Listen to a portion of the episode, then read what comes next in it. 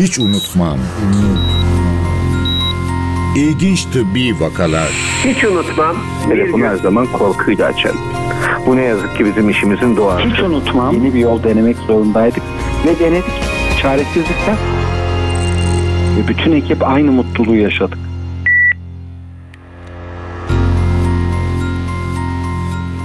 Merhaba, ben Melike Şahin. Başımıza gelen her kötü olay ya da yaşadığımız her mucizevi an bizim için özel ve unutulmazdır. Hele ki sağlık söz konusu olduğunda. Ama bazı hikayeler var ki çok nadir rastlanıyor, sadece yaşayanın değil, tanık olan herkesin hayatında iz bırakıyor. Öyle ki her gün onlarca vaka gören doktorlar bile unutmuyor. Her hafta doktorların bile unutamadığı o hikayeleri sizlerle buluşturuyoruz.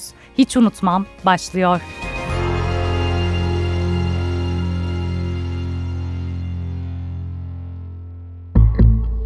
Denge bozukluğu nedeniyle doktor doktor gezen bir hasta. Yapılan tüm tetkikler temiz. Ancak durumu giderek ağırlaşıyor. Hasta artık düşmeye de başlıyor. Tablonun sonu felci işaret ediyor. Sorun nörolojik değil, kulakla ya da görme ile ilgili de değil. Peki neyle ilgili? Hikayeyi teşhisi koyan fiziksel tıp ve rehabilitasyon uzmanı Profesör Doktor Ayşegül Ketenci'den dinleyeceğiz. Sizi temin ederim bu hastanın denge bozukluğunun nedenine çok şaşıracaksınız. Ayşegül Hanım merhaba programımıza hoş geldiniz. Merhabalar, hoş bulduk. Nasılsınız? Teşekkür ederim. Siz nasılsınız? Çok teşekkür ederim. Sağ olun. Şimdi bu ilginç bir vakamız var. Önce biraz bize hastanızdan bahseder misiniz? Kaç yaşlarındaydı? Ne zaman, hangi şikayetlerle gelmişti size? Tabii ki. Bugün konuşacağımız hastam 65 yaşında bir kadın hasta. Yaklaşık bir 6 6,5 aydır devam eden ve giderek artan bir denge kusuruyla bize geldi. Kendisinin ifadesine göre o güne kadar çok belirgin bir yakınımı yok. Bilinen bir sistemik hastalığı, şeker, tansiyon gibi çok takipli bir hastalığı yok ama yavaş yavaş denge kaybı hissetmeye başlamış. Rahat yürüyemiyorum, sanki düşecekmişim gibi oluyor. Yer sanki düzensizmiş gibi hissetmeye başladım ve biraz da böyle yalpalamaya başladım diye bir yakınımı var. Ve bu yakınımıyla da giderek artan bir şikayet olduğu için doktorlara başvurmaya başlıyor. Daha sonra bu tetkikler yapılırken bu denge kaybının nedeni araştırılırken kollarında ve vücudunda yaygın ağrılar olmaya başlıyor ama herhangi bir sebebe bağlı değil. Yani özellikle yorulunca ya da özellikle zorlayınca olan değil. Vücudunda dolaşıcı bir ağrı var.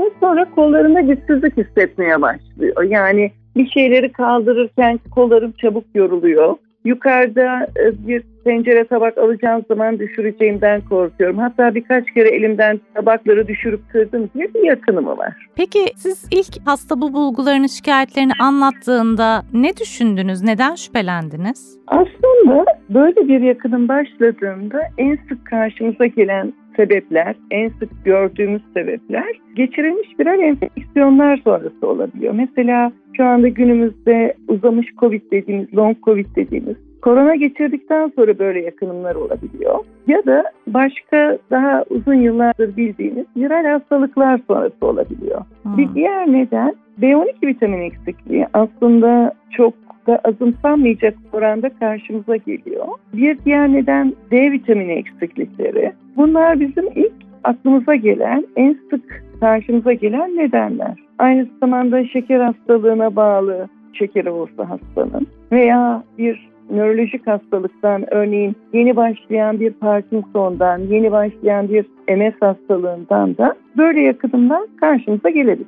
Peki sizden önce hangi branşlara gitmiş, hangi tetkikleri yaptırmış? Belki de bu şüphelendiğiniz hastalıklar için aslında doktora gitmişti değil mi? Kesinlikle zaten denge kusuru ve güçsüzlük diye düşündüğü için hastamız önce nöroloji branşına başvurmuş. Nörolojide beyin MR'ları çekilmiş. Daha sonra omurga, boyun, sırt ve bel MR'larını da eklemişler. EMG'ler yapılmış, elektrofizyolojik değerlendirmeler, sinirlerin nasıl çalıştığını görmek için. Aynı zamanda vitaminleri içeren kapsamlı kan tahlilleri yapılmış. Fakat bunlarda çok belirgin hastanın şikayetlerini açıklayacak bir şey bulunamamış. Daha sonra acaba bir yaşa bağlı kasların zorlanması, yıpranması mı sebep diye egzersiz programı verilmesi için fizik tedaviye yönlendirilmiş. Bize gelene kadar birkaç fizik tedavi uzmanı arkadaşımız da kendisini görmüş. Bir grup egzersizler vermiş. Ancak hastanın yakınımları bunları düzgün olarak yapmasına rağmen giderek kötüleşmeye devam etmiş. Peki sonra ne oldu? Siz nasıl bir yol izlediniz? Şimdi aslında dürüst olmak gerekirse ben şanslı bir hekimdim. Çünkü en yüksek ihtimalleri düşündüğünüz zaman hastamız bu ihtimallerin hepsini başka hekimler tarafından araştırıp elinde tetkiklerinin sonuçlarıyla geldi. Bu durumda baktığımızda bu en sık gördüğümüz sebepler devre dışı kaldığında ve hastanın da durumu giderek kötüleştiğinde var olan ve devam eden bir süreci düşünmek gerekiyor. Yani örneğin 6 önce bir şey yaşadı geçti ise o zaman o dönemde kötü olup giderek iyileşmesi gerekir. Ama eğer kötüye gidiyorsa bu süreç vücudunda devam ediyor demektir. Şimdi o zaman daha az görülen sebepleri düşünmeniz gerekiyor. Örneğin ciddi bir stresim var, hasta depresyonda mı? Bunu da düşünmek lazım. Sorguladığımızda böyle bir bilgi almadık kendisinden. Daha sonra daha da sorgulamaya devam ettik. Çünkü bir sebep bulmamız gerekiyordu. Ve 6 ay önce ne oldu? Hayatınızda ne değişti bu süreç başlamadan önce diye sorguladığımızda hastamızın o dönemde yapılan hayatınızda değişen tek şeyin diş implantı olduğunu öğrendik. Yani dişlerine bir implant tedavisi yaptığını söyledi. Başka hiçbir değişiklik de yoktu hayatında. Bunun üzerine aslında seyrek görülen ama alerjiniz varsa ağır metallere, ağır metal zehirlenmesi yapabileceği için implantlar buna sebep olabilir mi diye düşündük. Peki Bildiğiniz daha önce duymuş metal- muydunuz hiç böyle bir şey? Yani implanttan, diş implantından ağır metal zehirlenmesi bilinen bir şey midir? Aslında çok bilinen bir şey değil. Benim de hayatımda dürüst olmak gerekirse ilk defa karşılaştığım bir hastaydı. Çünkü seyrek görülen çok belki de bazen gözümüzden kaçan bir bilgi bu. Daha sonra ben bu bakış açısıyla baktığımda iki hasta daha yakaladım aslında. Ya Şöyle implantlar tabii farklı metallerden yapılabiliyor diş implantları.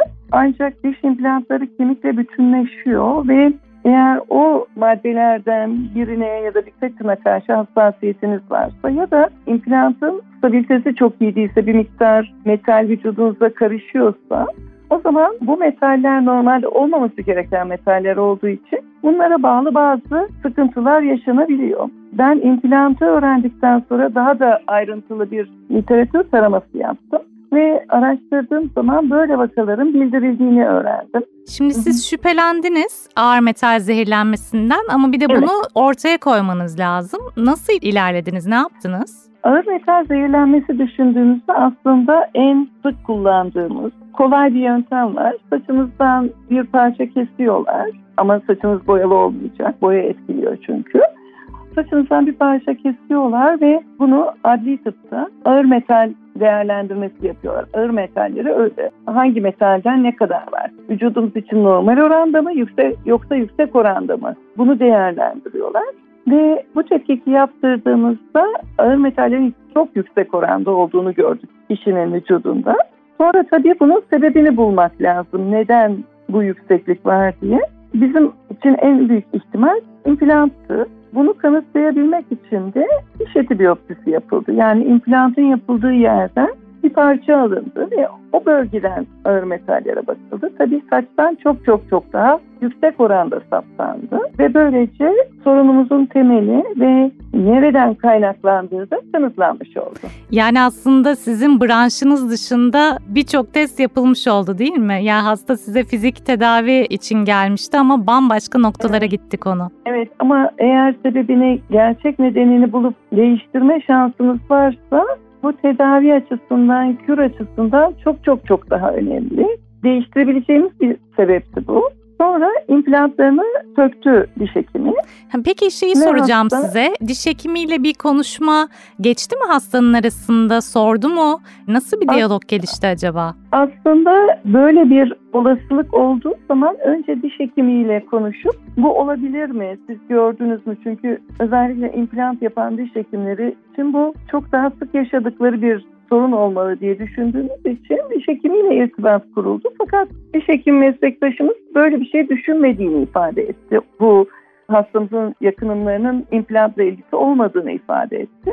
Bunun üzerine saçtan örnek alınıp ağır metal tanısı konduktan sonra bir kere daha konuşuldu. Yine o bölgeden olmadığını düşündüğünü söyledi kendisi. Bunun üzerine başka bir diş hekimi meslektaşımız biyopsiyi ve daha sonra da implantasyonun çıkartılmasını yaptı. Hasta bu teşhis karşısında ne yaptı? Yani herhalde şaşırtıcı bir sonuç olmuştur. Ya bir kere çok üzücü ve şok edici bir şey. Çünkü dünyada çok yaygın olarak uygulanan bir yöntem implant ve birçok insanda çok başarıyla hiç sorunsuz uygulanırken kendisinde bu kadar ciddi sorunlara yol açması büyük bir hayal kırıklığı oldu. Daha sonra ürünün markasını ve modelini öğrenerek bu nasıl olabilir diye itirazlarını bildirmek için yabancı bir markaydı. Oraya kendisi bir mail yazdığını ve bu konuda sonuna kadar yasal yolda başvuracağını ifade ettiğini bana bildirdi. Fakat daha sonra firmada Türkiye'den özellikle böyle bilgiler geldiğiyle ilgili bir kendisine mail atmış. Daha sonrası hukuki kısmını bilemiyorum aslında. Sorumluluğu kabul etmedi yani firma. Evet, evet. Peki Evet. implantlar çıkarıldıktan ne kadar zaman sonra hastanın şikayetleri geçmeye başladı? İmplant çıkartıldıktan sonra birkaç hafta içinde zaten yaygın ağrıları giderek azalttı. Bu arada vücuttan ağır metallerin uzaklaştırılması için şelasyon denilen onları bağlayıp hızla vücuttan atan bir tedavi var. O tedavi de beraberinde uygulandı hastaya ve bir iki ay içinde hastanın bütün denge kusuru da geçti, güçsüzlüğü de ve tüm ağrıları da geçti. Hiçbir sıkıntısı kalmadı. Peki ilerleyen bir tablosu vardı. Biraz daha geç kalsaydı, sorunun kaynağı tespit edilemeseydi ne olurdu? Aslında şöyle bir şey düşünebiliyor musunuz? Dengesizsiniz ve yürüyemiyorsunuz. Devamlı düşme riskiniz var. Hatta bu hastanız birkaç kere düştüğünü ifade etmişti. Yani bu giderek düşüp bir yerinizi kırabilirsiniz. Düştüğünüzde kırmasanız dahi devamlı düşüyorsunuz. Bu insanın fiziksel aktivitesini çok kısıtlayan bir şey ve devamlı ağrılısınız ve giderek artan bir kas güçsüzlüğünüz var. En sonunda yatağa bağlı hale getirecek bir kişiyi ve büyük ihtimalle iç organlarına da zarar vererek ciddi olarak yaşamı tehdit eden bir duruma gelecekti. Yani felç ve ölüm riski de var mıydı bu hastada? Bu kişinin o ağır mesele duyarlılığıyla alakalı. Eğer duyarlılığı yüksekse o noktaya kadar gidebiliyor. Ama duyarlılığı düşükse bu kişinin yaşam kalitesini çok düşüren, mağdur eden semptomlarla, yakınımlarla birlikte uzun süreli sürebiliyor. Tabii şimdi o kadar ciddi bir hastalık boyutundan bir anda birkaç ay içinde tamamen şikayetlerinin gitmiş olması hasta için herhalde yeniden doğmak gibi olmuştur. Siz de aslında onun hayatını kurtaran, güzelleştiren kahramanı gibi olmuşsunuz. Size minnettar oldu mu? Ya aslında minnettarlık değil de hem ben hem hastamız sebebini bulup bir çözüm üretmek konusunda sonuçtan çok mutlu olduk. Çünkü çaresiz hissetmek kendini çok kötü bir duygu. Hem hekim açısından hem hasta açısından. En azından bir sebep tanımlayıp bu sebep için bir şeyler yapabildiğimizi bilmek ikimiz de gerçekten çok mutlu etti. Peki buradan yola çıkarak biraz da denge bozukluklarına değinelim mi? Normalde sizin alanınızda fiziksel tıp ve rehabilitasyon bölümüne gelen bir hasta denge bozukluğundan şikayet ediyorsa genelde nedeni ne olur? Aslında şöyle bir şey, denge bozukluklarına baktığımız zaman özellikle bu korona döneminde uzun süre evde kalmak ya da masa başı çalışmaya başlamak birçok insanın kaslarını geriletti. Spor alışkanlıklarını kaybetmek, spor salonlarının kapanması fiziksel olarak bizi daha kısıtlı hale getirdi. Şu dönemde en sık gördüklerimizin başında denge kusurlarında kas güçsüzlükleri olabiliyor. Bu kas güçsüzlükleri dışında biraz önce de söylediğim gibi vitamin eksiklikleri, mineral eksiklikleri, bazı nörolojik hastalıklar denge kusurlarına sebep olabilecek hastalıklar. Ama belki de şunu da vurgulamak gerekiyor. Dengemiz bizim birkaç şekilde sağlanıyor. İç kulağımızdaki denge merkeziyle, vücudumuzun dengeyi algılamasıyla, görme yoluyla, eklemlerimizden aldığımız bilgilerle biz daha dengeli bir şekilde ayakta duruyor ve dengeli bir şekilde yürüyoruz. Aslında eklemlerimizden gelen bilgi bizim açımızdan uzay içindeki konumumuzu sağlıyor. Yani dik mi duruyoruz, düşecek gibi eğiliyor muyuz? Hani böyle düşecek gibi olursunuz daha fark etmeden kendinizi toplarsınız. Çünkü eklemlerinizin açısının değişmesi beyniniz tarafından anlaşılır ve sizi beyniniz daha hissetmeden düzeltir. Buna derin duyu, propriosepsiyon diyoruz. Örneğin propriosepsiyon derin duyu esnek yapılı hipermobil dediğimiz insanın büyük bir çoğunluğunda bozuk. Toplumda da %15-20 arasında kişi